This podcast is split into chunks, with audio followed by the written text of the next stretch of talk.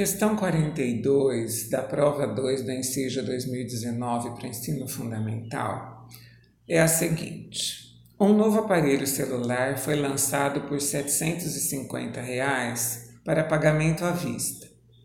A loja 1 oferece esse aparelho com o seguinte plano de financiamento.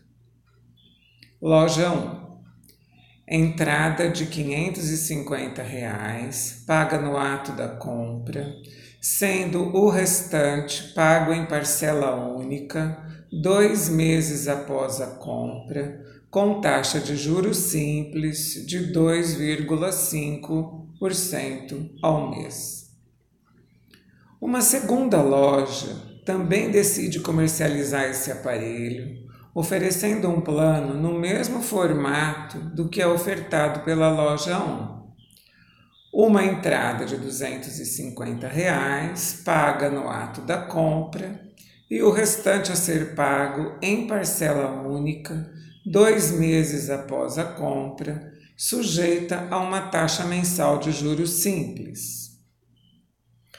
Para que o plano de financiamento dessa segunda loja resulte num desembolso total igual ao que o cliente teria ao comprar esse aparelho financiado na loja 1, a segunda loja deve propor em seu financiamento uma taxa mensal de juros simples igual a alternativa A 1%, B 1,14%, C 2,50% e alternativa D, 6,25%. Os comentários seriam os seguintes. Primeiramente, gostaria de dizer que no episódio 22 do Matematicast você tem o, o estudo sobre juros simples, sobre juros compostos, com alguns problemas para ilustrar o raciocínio. Então, se você precisa lembrar esse conteúdo, ouça no YouTube, ouça no site, ouça nos ambientes de podcast como Spotify, dê sua like, deixe seu comentário. Vamos à questão. Na loja 1, a entrada é de 550 e temos que pagar o restante dois meses após, ok? A uma taxa de juros simples de 2,5% ao mês. Então, os juros num sistema de juros simples é sempre o produto do capital pela taxa e pelo tempo.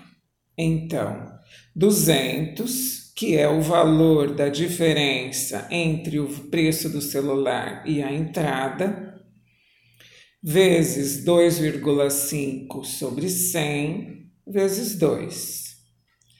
Eu posso dividir 200 por 100, encontro 2, 2 vezes 2, 4, 4 vezes 2,5 igual a 10. Então, eu pagaria um juros de 10 reais, o valor total seria 210, ok?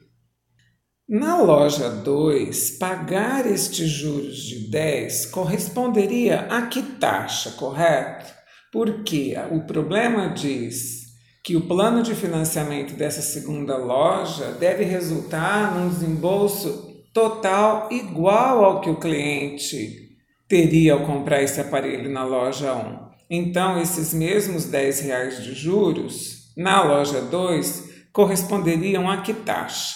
Então, eu vou usar a mesma relação de que juros é igual ao capital vezes a taxa vezes o tempo. No caso, eu substituo os juros por 10, igual, nesse caso, o capital é de 500, uma vez que o celular custa 750 e a entrada foi de 250, a diferença é 500 vezes a taxa que eu não sei qual é, eu posso usar a letra I de índice, que é o habitual quando o assunto é juros simples, ou a letra X, se você quiser transformar essa sentença numa equação, vezes 2, que é o mesmo período de tempo, dois meses.